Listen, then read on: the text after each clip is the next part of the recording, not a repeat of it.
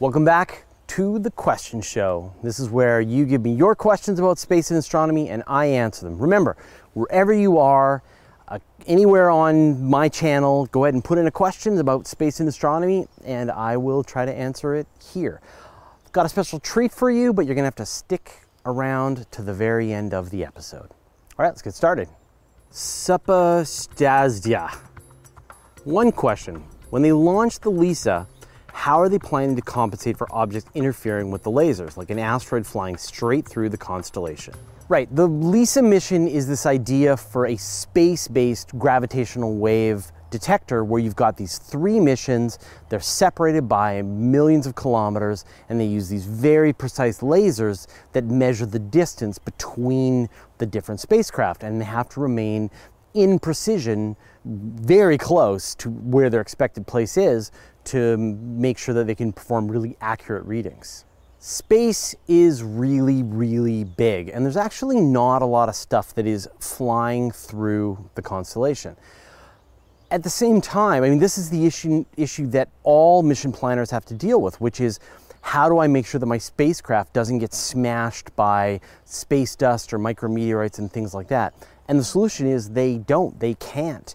It's just that there's so little stuff actually happening in space that they just take their chances. They put the spacecraft up and hope that it doesn't get hit.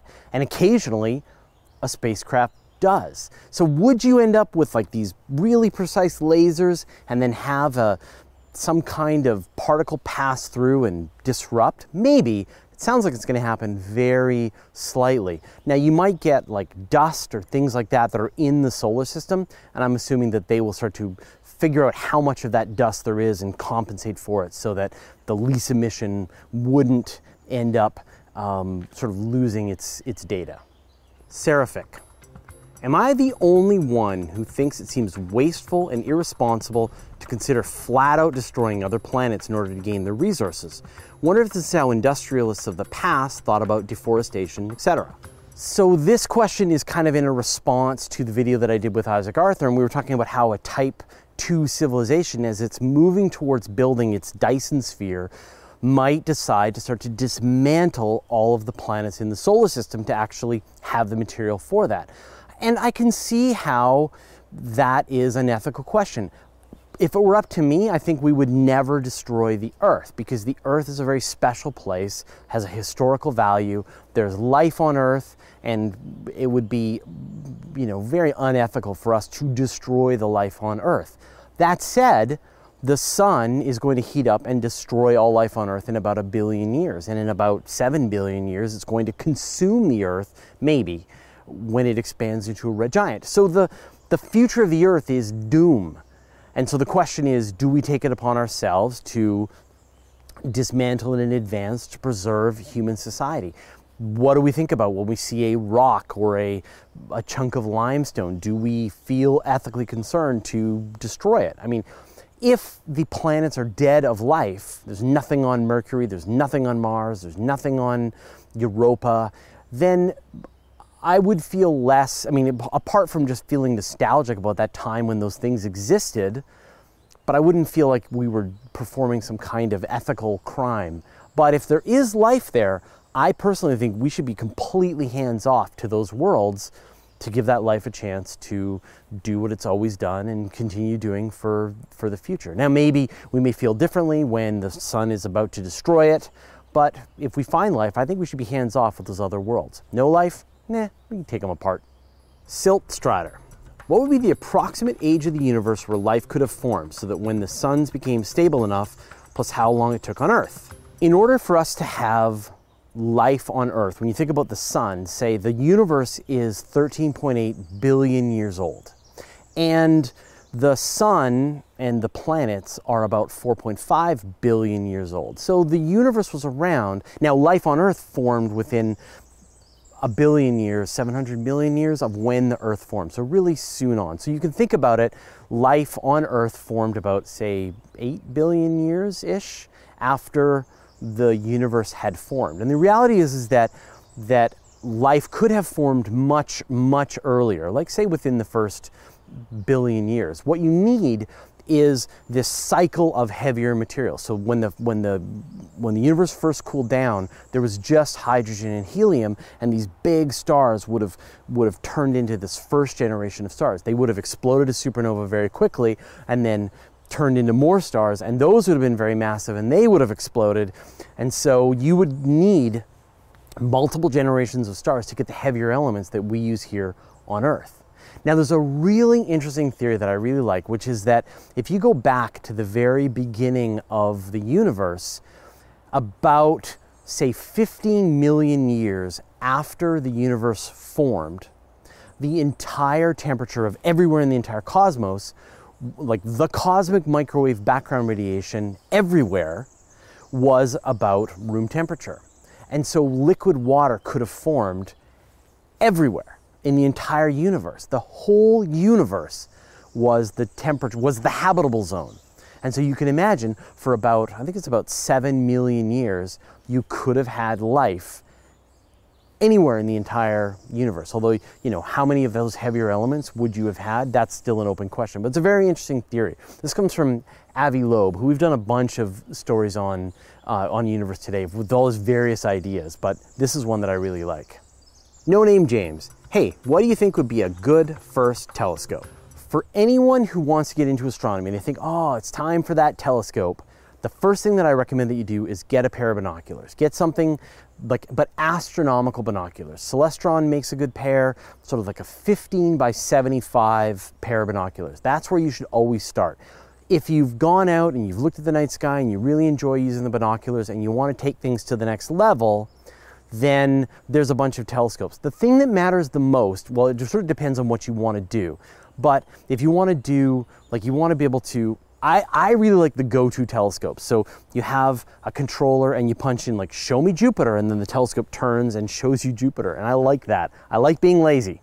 Um, so the mount is very, very important, more important than actually the optics of the telescope. So you're going to want to spend a little more money. The size of the telescope, I would go for a minimum of a, of a six inch reflector telescope and say a 130 millimeter refractor telescope. Um, and both of those are going to run you in the sort of 300 to $1,000 range is, is what you're looking at. Anything from any of the sort of major telescope suppliers that you've seen, Celestron, Meade. Uh, there's a bunch of sort of fairly entry level but really good telescopes, and that's what I would go with. You want a good mount, that's the most important thing that has the kind of control that you want. Now, if you want to go into something like astrophotography and you want to like put a camera onto it, then the mount becomes even more important. So make sure you've got a good mount. And so when you're looking at reviews, look for the people talking about the quality of the mount and the stability of the mount and how well the, the go-to part works. But you should be spending, you know, somewhere 300 to 500 up to about $1,000 for that first telescope. A clever. So when do we get anti-gravity engines or artificial gravity? The end goal of this research is to produce such things, correct? Or am I being too optimistic in thinking those feeding from the government trough actually have a clear end goal? So this was a response to the video that we did about gravitational waves. And it's very important to see that, that we have this thing called basic research. We research into these basic concepts of physics and the universe, like and, and we've done this for hundreds and hundreds of years about electricity and electromagnetism and how light works and lasers and and uh, silicon chips and all of these concepts, these basic underlying battery technology and and basic concepts in biology and all this kind of stuff. And, and there is no point except to understand how the universe works better, to know, to, to try and get a sense of how things are working. Now, as we discover these things, then actual technologies. The engineers come in and they're like, oh, we could turn this laser thing that you've invented.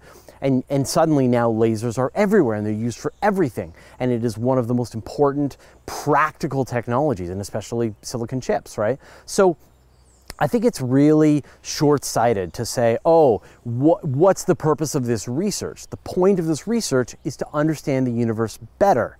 And when you think about the government trough, I mean, the amount of money spent on basic scientific research in the United States and other countries is a fraction of the money that's spent on everything else on military, on takeout pizza, on lawn care maintenance, on just ridiculous things. And to just like, why can't we spend a little bit of money trying to understand the universe? I think it's important and worth doing. And if it turns into useful technologies down the road, awesome. And if it doesn't, well, we tried, and it's worth trying. Christopher Brown Floyd. On the astronomy topic and the upcoming launch of the James Webb Space Telescope, what type of benefit would putting duplicate telescopes at L4 and L5 have? Could we link them like we do radio telescopes to be able to resolve other solar systems and their planets? If so, what could we possibly view and what would be on your list? So just to be clear, the L4 and the L5 points, those are the Lagrange 4 and L5 points, and they are sort of ahead and behind the Earth on its orbit around the Sun. And unlike the L1, 2, and 3 points, they're stable. So you could plop a telescope in the L4 point and it would never need any more fuel. It would just sit there and it would be able to observe the universe. And the nice thing is, is that with the L4 and the L5 points, they are 60 degrees away from the Earth along its orbit. They're very far away, and you could have them point at the same object. Now, as you were mentioning, astronomers, not just radio telescopes, this is a technique called interferometry. And what happens is telescopes, two telescopes set apart, will point at some object. And you get to add together the resolution of the two telescopes and make them act like one telescope. Now there's some benefits and there's some downsides, and I think we've done a whole video on this, but the gist is, is that it's not as good as a telescope that is the radius of, of the two telescopes sort of out to the side, but it's better than if you combine the surface area of the two telescopes. What you have to do is you have to line up the wavelengths of the images that they're seeing perfectly to be able to get the advantage of these two telescopes working as one. And with radio telescopes, because the wavelengths are so big, it's very easy for astronomers to line up the wavelengths to get the same image. But with the visible light telescopes, the wavelengths is tiny, right? Nanometers. And so it's very difficult to, with based on timing, be able to line up those. So you have to do this in real time. And so you would have to have these telescopes that are sending their signals back and you are lining up the wavelengths from these two telescopes perfectly so that you're getting this combined image. Now remember, it's better than the you know the combined surface area of those two telescopes, but it's not as good as a telescope that's the size of the Earth's orbit. But it's still really good. Now what would I want to see? Obviously, I would want to see other planets or orbiting around other stars. I would love to see, you know, start observing other stars and try to find planets. If we find planets, I want to see what's on those planets. So I think that would be a great idea. And I'm sure there's going to be some folks from NASA and stuff will say, oh, it's a little too tough to, you know, we can barely make a visible light telescope work on the scale of, say, a few tens of meters or hundreds of meters apart. We can't imagine the kind of technology it would take to put those halfway across the solar system. But uh, it is theoretically possible. Maz Oler. Wouldn't closed off lava tubes on Mars or the moon be the best option for habitation? I mean, couldn't we pressurize them with breathable air or would it slowly escape through the rock? There are these amazing lava tubes on both Mars and the moon, and we can see them on Mars. There are like these, these um, holes, these black holes that's, that are on the surface of Mars. And what they are is they are the skylight of this cavern. And we think it's like some kind of lava tube where the just a little part of the, the surface of the cavern has, has fallen through. And there are similar things on the moon as well. And because of the lower gravity on the moon, you can imagine these lava tubes might be like enormous, like taller than the Empire State Building. And so you could imagine future civilizations living in these lava tubes you would probably still want to pressurize them, so you would probably spray the walls with some kind of concrete or some kind of membrane that would keep your air in to stop it from leaking out. And but apart from that, it's sort of like the perfect place to go and begin the colonization or exploration of a world like that. So I think it's a great idea. Exoelite. Instead of the universe expanding, could everything be moving towards some bigger black holes which are scattered in the universe? This is the kind of thing that you could test. You look out into the universe and you look at how how galaxies are moving. And so under the current theory, which is that everything is expanding apart from each other, what you get is when you look in every single direction, the further a galaxy is, the faster it's moving away from you. But if there were these big black hole blobs out there, then what you would see is you would see a bunch of galaxies moving away from you because they're being sucked towards this black hole. But then you'd see other galaxies on the other side of the black hole and they would be coming towards you because they are all getting sucked into this gravitational well. And that's not what we see. We see everything moving away, not something's moving towards us and something's moving away from us towards these centers of mass that you would that you would predict if that's what was out there. So in this case, you can just make the observation, you can see that it matches the, that the universe is expanding and not clumping together. Matthew Zaleski. Fraser, I really appreciate that your team takes the time to pull together the extra video playlist for the topic that you're covering. I just finished watching the set you put together on gravity waves, and it was a very interesting deep dive into the topic.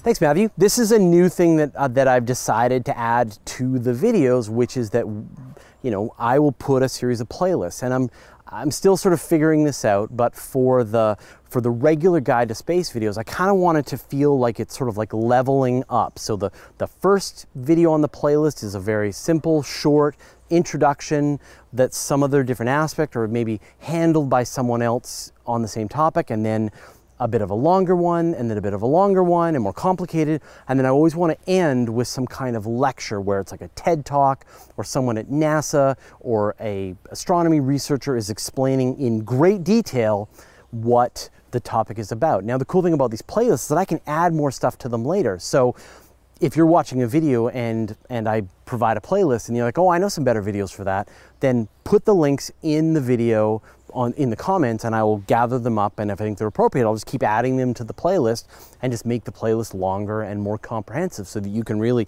dig into a subject. Uh, with the question shows, I'm just right now just putting links to a bunch of recent videos that I'm enjoying from other uh, you know other YouTubers that are in the same subject area and, and, sometimes slightly different. So hopefully you can just get a chance to see some stuff that I'm enjoying right now. W. Stockall. Do you know if gravitational waves are redshifted the same way electromagnetic radiation would be by the expansion of the universe? Right, so this idea of redshift is that the wavelength of light as it travels across the universe and as the universe is expanding, the wavelengths of light stretch out. And so what started out as, say, visible light turns into infrared, turns into microwave, into radio waves, and it just gets stretched out. And yes, the same idea works for gravitational waves. So as the universe expands, the frequency of the gravitational waves is going to stretch out and you're going to have to compensate. And the reality is, is that when gravitational wave researchers are doing their work, they actually account for that expansion of the universe when they try to figure out what object it is that passed by. Now they've only had three shots at this, right, so far, but this is the expansion in the universe, the stretching out of the gravitational wavelength is happening, and that precisely matches the Big Bang Theory and, and what Einstein predicted. JCB. Do all spacecraft orbit in the same direction? They mostly orbit in the same direction. And the reason is because the Earth is turning and you've got this force, you've got this rotational force, this inertia, because you're on the Earth right now and you're actually moving. If you're down at the equator, you're moving the, um, the circumference of the Earth every 24 hours. You're moving about a thousand kilometers per hour. And so the easiest place to orbit, if you want to send a spacecraft up, is you launch from the equator following the direction that the Earth is rotating, and then you get advantage. Now that means that you can say you can lift a heavier payload with less fuel, or you can deliver just you know a heavier payload in general. There are other different orbits. There's a polar orbit, so you go from the top of the Earth to the bottom of the Earth. And the problem is those orbits, you have to make a very significant course change so that you're going you know, in addition to just getting into orbit, you then have to change your orbit so that you're orbiting this way as well. So it just takes more energy to have a polar orbit. Now the cool thing is you can do polar orbits from other parts of the Earth. So here in Canada, we may be setting up a spaceport that's going to be doing launches that are designed for polar orbits because you don't have to worry about going to the equatorial regions. So, just in general, most spacecraft tend to orbit in the same way just because that is the cheapest way to get stuff off planet Earth. And if the Earth was turning the other way, then they would be all going the other way. All right, I said I got a special treat. Here is a new thing that we are trying to figure out, and that is a guest question answerer. Need a better name for that. So in this case, Dr. Paul Matt Sutter answers a question that's way beyond my pay grade, and here we go. All right, thanks a lot, Fraser. We've got an excellent question here from Kurt Reber asking In theory, would it be possible to overtake the edge of the expansion of the universe? Uh, the short answer is no, but don't stop the video yet because the reason no is pretty cool. So, our universe is expanding. Every galaxy is getting further away from every other galaxy. There is no edge, there is no boundary to the universe. I know that's hard to think about. How can it be expanding without having an edge, without having to expand into anything? But that's just what the math tells us. All right, Mother Nature doesn't have to make sense, uh, it just has to be mathematically consistent in order to make it physics. So, imagine, imagine, forget the universe, forget galaxies, all that. Imagine you and me were sitting on a big rubber band a very big rubber band. And we're to start stretching out. And there are two people just pulling constantly, just walking pace, no big deal. We would appear to you know, recede away from each other. And the more rubber band between us, the farther apart we were, the faster we would appear to be receding. Double the distance, double the speed. Quadruple the distance, quadruple the speed. Uh, octuple the distance, octuple the speed, and so on. Eventually, even though the expansion between us is nice and neat and uniform and some constant speed, eventually you would appear to recede away from me faster than the speed of light. And nothing can go faster than the speed of light, which means if I started running, uh, you know, running up against that rubber band trying to catch up with you, I would never be able to run fast enough to ever catch up with you, even though you're not actually moving faster than the speed of light. Just the space between us is expanding faster than the speed of light. So, a distant galaxy at the edge of the observable universe appears to be moving away from us faster than the speed of light. That means we can see it now, but we'll never ever be able to catch up to it. Excellent question, Kurt. You can check out more questions and more answers over on my channel, youtube.com slash Paul Matt Sutter. P A U L M A T T S U T T E R. There might even be a link down there. I have no idea how this works. Okay, I have some idea how it works, but that's not important right now. What is important is that you go to my channel and subscribe and listen to all the other videos because there's so much space going on. Thanks a lot, Fraser. Thanks a lot, Kurt. Okay, that's it.